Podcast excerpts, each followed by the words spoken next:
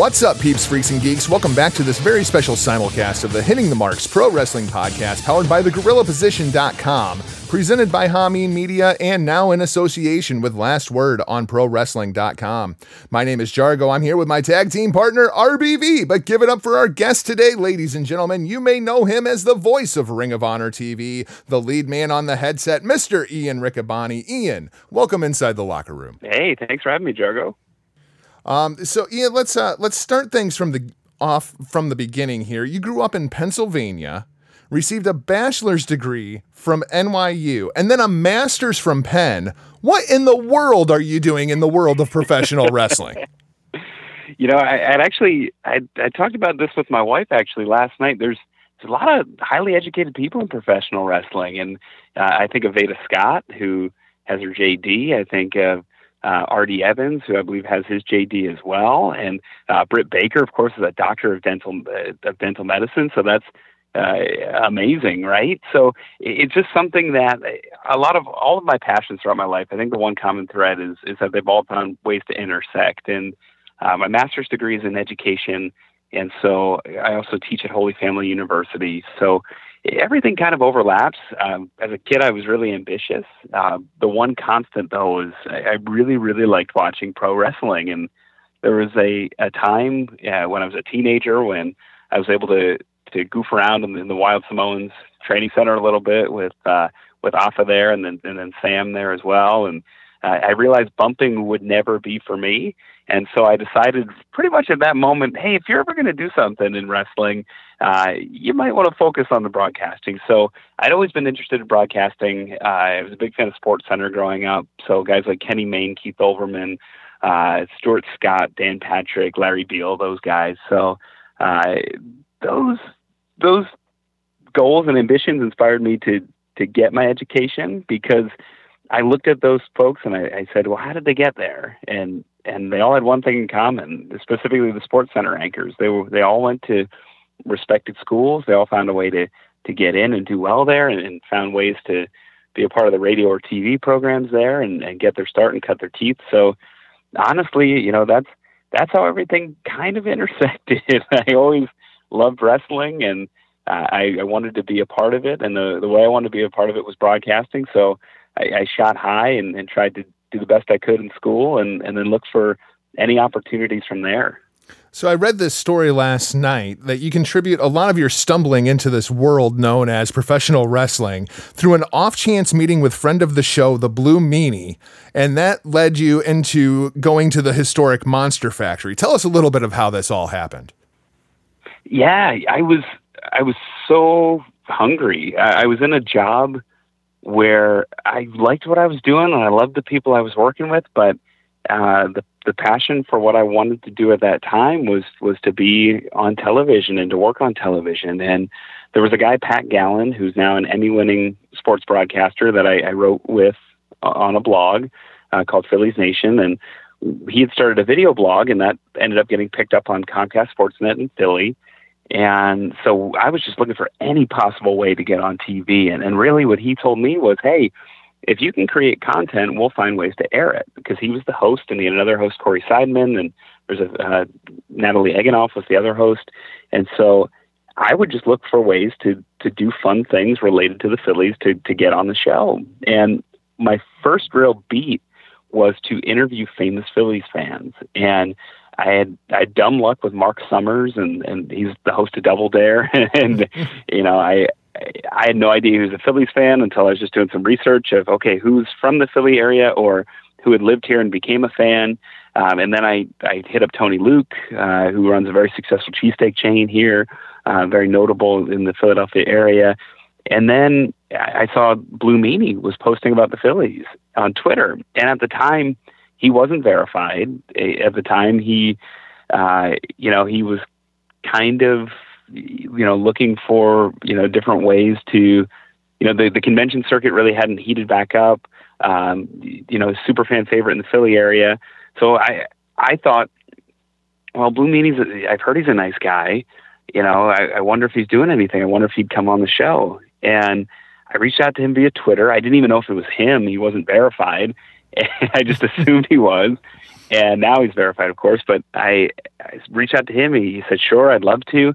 He said we shouldn't just do this this anywhere though. We should do it either at Citizens Bank Park where the Phillies play, or we should do it at the Monster Factory. And knowing that we've had we had trouble filming at Citizens Bank Park without a permit, uh, the Monster Factory it, it was.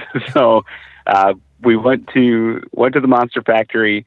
Uh, did the the little segment where you know the the wrestler throws the reporter around a little bit. Uh, but at the end of the night, I, I took Danny Cage's phone number. I took his card.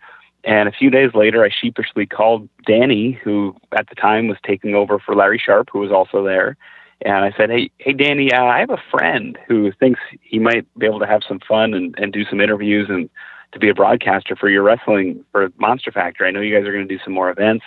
I know you want to put them on YouTube, make DVDs out of them." And he said, "Oh, really? Well, well, tell your friend that he should start coming in and learn how to set up the ring and break down the ring and set up for the shows and you know clean the mat, clean the canvas, clean the building." And uh, sure enough, there was a, a long stretch there, maybe a year or two, where I was one of the first ones in. I was helping break up, you know, break down, set up the ring, um, everything in between, uh, just so I can get an opportunity to to do some stuff and and to to everything from ring announce to film, you know, backstage interviews for the Monster Factory's uh, YouTube channel, and then you know moving into calling full events for for DVD and for online release. So it it was kind of a quick ride at the time. It seemed like it was taking forever. Um, but I guess that's just human nature because within about a year or so, I was calling the Monster Factory events, and then shortly thereafter, I got a I got a break with Ring of Honor. Ian Riccaboni here. Thanks for coming on with us. You started with Ring of Honor as a personality in 2014 called your first match on January 3rd, 2015, and then May of 2015 started ring announcing and calling Future of Honor as well as Women of Honor matches before taking over as the full-time voice of Ring of Honor on February 25th, 2017. Tell us about your early days with the company and the move, you know, to take over for Ring of Honor legends like Kevin Kelly and Steve Corino.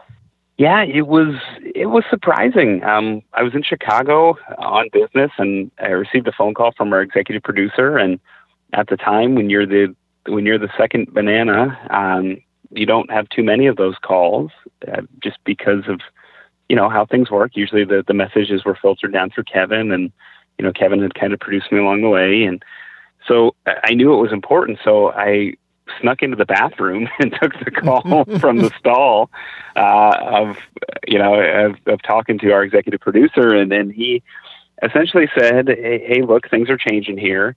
Um, you know, Kevin has accepted the, the role as the English commentator for New Japan, and he won't be able to make all the dates. So um, we'd like you to to be our TV voice. We'd like to have a consistent voice on television." And I was just over the moon, and um, before I could even think, I said yes, and immediately after saying yes, I, I thought, "Oh, what did I get myself into? what kind of what kind of commitment did I just add to my schedule?" But it was something that I always knew I wanted to do, and you know, my my wife and she, we'd always talk. She said, "You know, I love you. I I think you can you can be a success in this, but realistically, you know, what's what's your goal?" And I I'd said, "Well, I wanted to give Ring of Honor five years, and if Kevin Kelly was still there, great. I would call it a day.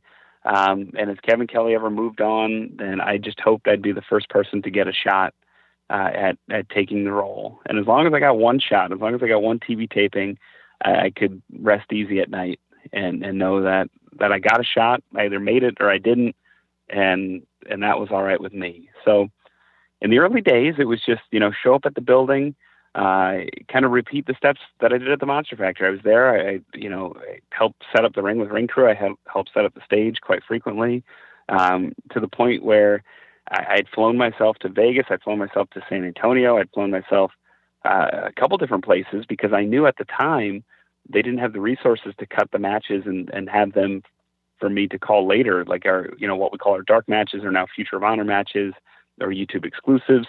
So I knew that if I physically wasn't in the building, I wasn't going to be able to call any of the matches. So I found ways to get the buildings um, and help set up and, and help contribute to the point where they had to tell me, hey, you know what? You you've got your spot. You're the B team guy. you're the you're the Women of Honor guy. You're the Future of Honor guy. you don't have to fly yourself around. You don't have to, uh, you know, come down for setup and breakdown. You know, you can. Here's your dates. here's when you're coming in, and and you're good. And and so, um, you know, those were the early days. And you know, I just wanted to just to at every point make sure that they knew that that I was willing to contribute, that I was a team player, and that I was really somebody that they could depend on if the, if the spot ever opened up. And sure enough, you know, Kevin got the great opportunity with New Japan. He gets to he gets to travel uh, quite a bit every year, and uh, that you know opens up the spot down you know down the stream for me. And I, I couldn't couldn't have been happier. I think the biggest question mark though was who was going to be my partner because as you said, it wasn't just Kevin that left. Steve Corino uh, got an opportunity with the WWE at almost the same exact time. So uh, I was lucky that after I think I've had 41 partners, 41 combinations, I believe 29 different partners. Wow. Uh, b- before I settled on Colt. And that includes two and three person booths. so, oh yeah, because uh, we've seen everybody from Rhett Titus to BJ Whitmer to Jenny Rose. We've seen everybody on guest commentary in ROH here in the last six months. Absolutely, but but thankfully the one the one constant uh, seems to be that it's it's either myself and Colt or some combination of myself, Colt, and Caprice, which is really nice too. So uh, it's it's been fun, and then that help that element of consistency with Colt and I really adds to when we do get the third person in the booth. Really like Caprice when he joins you guys. He adds a lot to it. Oh, absolutely. Caprice is uh, Caprice has a great sense of humor. Uh, he's a great sense of timing. Um, and the Caprice you see, just like Colt and, and myself, when when you see and you hear Caprice, that's that's the genuine artifact. That's how you know Caprice and Colt are when the camera is not rolling too. So I think that adds a tremendous amount as well to the broadcast. You talk a little bit about the schedule there. One of the issues that we've kind of noticed here on the show inside of ROH has become the Honor Club events schedule versus the ROH TV events. And it seems like these issues have gotten better over the year as things have kind of went on. But Ian, as a play-by-play guy, that has to present an entire different set of challenges in telling the narrative. Inside of your position, is there a good way to approach these events differently, or is it something that you have to make a conscious effort at times to hold stuff back? Sure, and and that's actually a, a, a great and a, and a fair question. So, you know, knowing the TV schedule and having a, an idea of what may happen, um, you know, at the Honor Club events, the the most difficult thing is to promote and acknowledge, uh, but without staking a claim to something. And I'll give you an example. Um, Ring of Honor's television is distributed in over, uh, you know, a hundred stations uh, across the United States. It, it's distributed across the world as well. We're on in, we're on India. We're on uh, across Europe. So there's there's some challenges where they there's an obligation to get the TV done as quickly as possible, and that means when our production staff lands, they're obligated to, to essentially cut the television, even if it's four or five weeks out, as soon as they can, so that it it's edited and, and ready to go for our various different markets.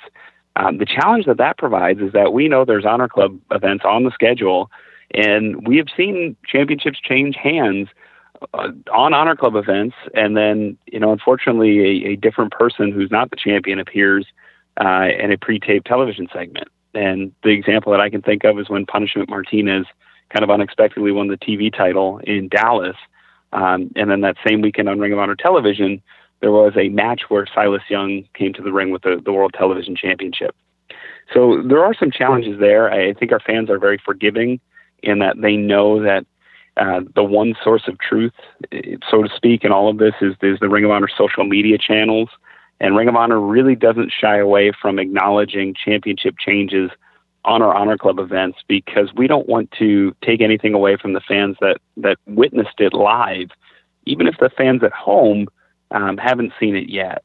So, uh, you know, it's definitely something that it is a challenge. It's something that as a broadcaster, I do have to think about. I think the most challenging role uh, being the Ring of Honor, you know, play-by-play guy is keeping all the events straight as we tape te- television that may be four or five weeks in advance, uh, and maybe four or five weeks long. And just to kind of sit down, you know, Colt and I essentially, um, you know, our producers give us a nice cheat sheet, and then Colt and I make a little rubric of okay, we're we're on week two. On week two, I'll give you an example for this week. You know, we mentioned Happy Hanukkah a few times because we realized it's going to be airing during Hanukkah. Um, there are certain weeks where it's Thanksgiving or there's different holidays and things like that. And so we try and we try and look for things on the calendar to try and keep it topical while we're while we're broadcasting. And sometimes it's as simple as a holiday. Sometimes it's as simple as okay, game one of the World Series is guaranteed to start on this day. We can mention the World Series. We obviously don't know who's going to be in it, but we can mention it um, and things like that. So we try and find little nuggets to to try and keep it uh, as as fresh as possible. But it, in some ways, it can present challenges. I think one of the most interesting things is Honor Club and, and the value that provides. And, you know, for our fans who have it to be able to see live wrestling now uh, 20 to 30 times more a year from Ring of Honor. So if, if I had a choice between the two, I would, I would be to, to keep the challenges of juggling both and, and having the extra events through Honor Club than not. But it's certainly, you know, I've, I've heard from fans that it is something fans have become aware of. And before we talk about Final Battle, I wanted to ask you about another event uh, you were you're one of the voices for. All in uh, September 1st, 2018. Jargo and I were in the building that night. What did it mean to you to be a part of the commentary team? And looking back on it now, what was your big takeaway from that show and the weekend in Chicago? Uh, it's it's one of the the the only events in my life that I think I can always look back. I know I'll always look back on, and I'll always be able to smile, and I'll always be able to feel the warm feeling that I had that night. Um, my wife and my son were in the building as well. Uh, it just it just felt like magic. It just felt like the, the culmination of you know certain wrestlers' ideas coming to the forefront.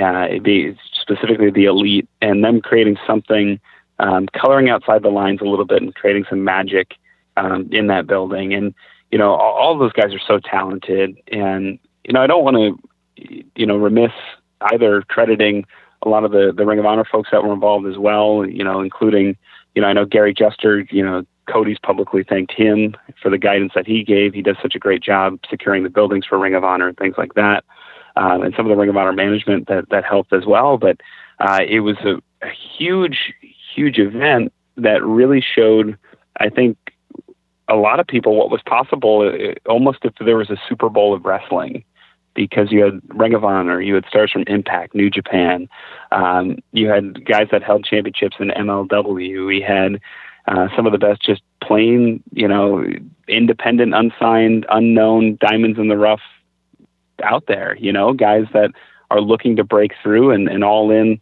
um, certainly seem to help that. And by that, those guys, I mean Joey Janela, Penelope Ford, Marco Stunt. Um, so it was just an incredible night where I think we saw I think we saw everybody in, enjoy the moment, enjoy the atmosphere. I think if you describe wrestling as flavors of ice cream, I think there was a flavor of ice cream for everybody, even uh, folks that that really like inflatable phalluses. so, uh, you know, so there really was, it really ran the gamut, but it's a night where, you know, I got to work with Don Callis and with Excalibur, who are true tremendously talented individuals. I've always wanted to call matches with them. Uh, and it was just, it just felt right. It felt good. And that's something that I, I'll never be able to forget. And it's just something I'm so glad that I was a part of. Ian, let's turn our attention to Final Battle coming up this Friday, December 14th on Honor Club. Visit ROHWrestling.com for details on how to join up and see this incredible card. Ian, this show is coming to us from the historic Hammerstein Ballroom. You've been in some incredible arenas at this point calling the action. Do you have a favorite venue to go to? It's going to sound crazy, and I, I hope my Pennsylvania folks don't get mad at me, but, but Turner Hall in Milwaukee is by far my favorite venue. Uh, just there's a there's an atmosphere there. You can if the walls could talk, uh, you you just know some crazy stuff went down in Turner Hall. So uh, Turner Hall, just this vibe that that is unmatched. Chicago is always uh, a great town as well. Uh, I love the Odeum there. Uh, the 2300 Arena is magic. I'd say I'd say Turner Hall 1A and and uh, Philadelphia's 2300 Arena 1B. But Hammerstein Ballroom, I, would say, is in that top top five, if not top three. There's a it's just an incredible feeling, especially the moment before the crowd comes in, and if you're able to just see the venue and hear the calm uh, before the crowd comes in in that venue, that moment in that venue might be the best individual moment there is, uh, as you know, in terms of venues, in terms of cities for Ring of Honor. Now, one of the more personal matches on the card uh, is a program that that you've literally found yourself in the middle of, Ian. And I'm talking, you know, as Flip Gordon. He's going to be taking on Bully Ray in an I Quit match. Now, Ian, I know you try to stay impartial when you're on in the commentary booth, but clearly you have to be behind flipping this one. Yeah, yeah, I, I make no bones about it. Flip Gordon's my guy in this one, and you know, Bully Ray, he's you know, when he came to Ring of Honor in, in early 2017, he really validated what we were doing at Ring of Honor. You know, Ring of Honor for so long had been about the top independent young stars coming to try and cut their teeth and to make a name for themselves. Uh, but then we saw, you know, just a flurry of of established stars all at the same time come like Cody, Bully Ray, the Hardys. And so for me, I, I was so thankful when he came. It's such a great, you know, great name to have on the roster. But he's just proved that that he's not a real great fit for Ring of Honor. And and I hope Flip Gordon makes him quit at, at Final Battle because I think then we'll see the real true colors of Bully Ray. You know, it's funny because as long as we've been bringing on ROH talent for most of 2018, and it seems it doesn't matter who the talent is, they always come on here and bury Bully Ray. Every one of them. Yeah. Yeah, you, you find you find there's more than one side of the coin there. So I I'm rooting for Flip coming up at Final Battle. I mean, even Bobby Cruz was on here, bad mouth and Bully Ray. One of these days, we're going to have to get Bully on the show. Uh, Ian, there's a there's clearly a conspiracy inside of Ring of Honor, and now we seemingly have two world championships inside the company, both of which are going to be on the line, although not in a unification match as I had predicted at Final Battle. The Kingdom of Honor champion Matt Taven defends against Dalton Castle, and the Ring of Honor championship on the line as Jay Lethal defends in the championship matchup against Cody. Looking forward to both of these matches, Ian. Both huge importance on the marquee. How do you feel about the two championships currently being inside of Ring of Honor? I do think there's two world championships, and I, I think it's Jay Lethal and I think it's Sumie Sakai. Um, you know, Matt, Matt Matt Taven. Matt Taven. You know, unfortunately, there some guys have bad breaks, and Matt Taven. Uh, we saw him pin Dalton Castle when Dalton Castle was the world champion. I'll give him that. Uh, but Matt Taven, instead of deciding to petition for a match against Jay Lethal, instead of deciding that he was going to challenge Jay Lethal, he made the bold statement and said that he, he feels his championship is valid and that he doesn't need the other title to feel that, that he is the true world champion of Ring of Honor. So uh, that's Matt Taven's fault that Matt Taven doesn't have the, the real Ring of Honor World Championship around his waist. Um, I think Dalton Castle, he's got a lot to prove coming back. I know he had broken his back, which is something that he kind of shielded for so many for so long until it was no longer shieldable. And we saw him at Best in the World. He had his back and ribs taped, his hamstrings taped, uh, just about everything taped. It was almost like he was held together by athletic tape. Um, you know, so for Dalton Castle, I think this is going to be a, true test, as it would be for any athlete in Ring of Honor. Take nothing away from Matt Taven; uh, he is championship caliber, but that that Charlotte, he's kind of a charlatan. He's got that that fake championship belt that he's carrying around, and uh, you know the real title will be on on the line in the main event uh, as will the, the Women of Honor Championship. For the first time, you know, it's been one year since the, the Women of Honor Championship was announced, and Sumie Sakai should be defending against Madison Rayne, Kelly Klein, and Karen Q, and, and should be an incredible four corners match.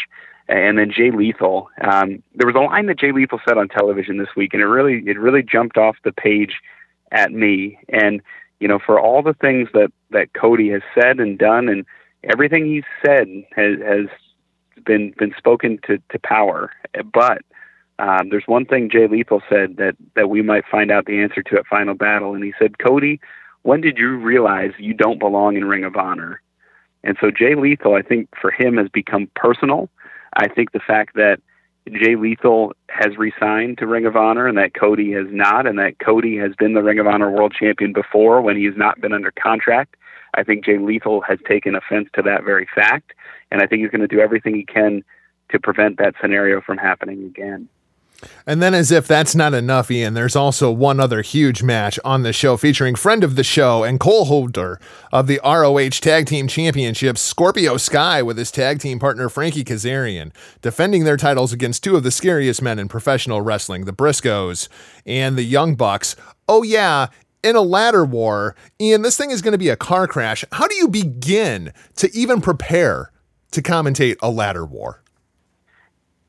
You know, I don't. I this is this is my this is my first ladder, my official ladder war. There's been ladder matches, but when the stakes get raised a little bit, we we tend to, to classify them as ladder wars, and it's the seventh ladder war Ring of Honor's ever had.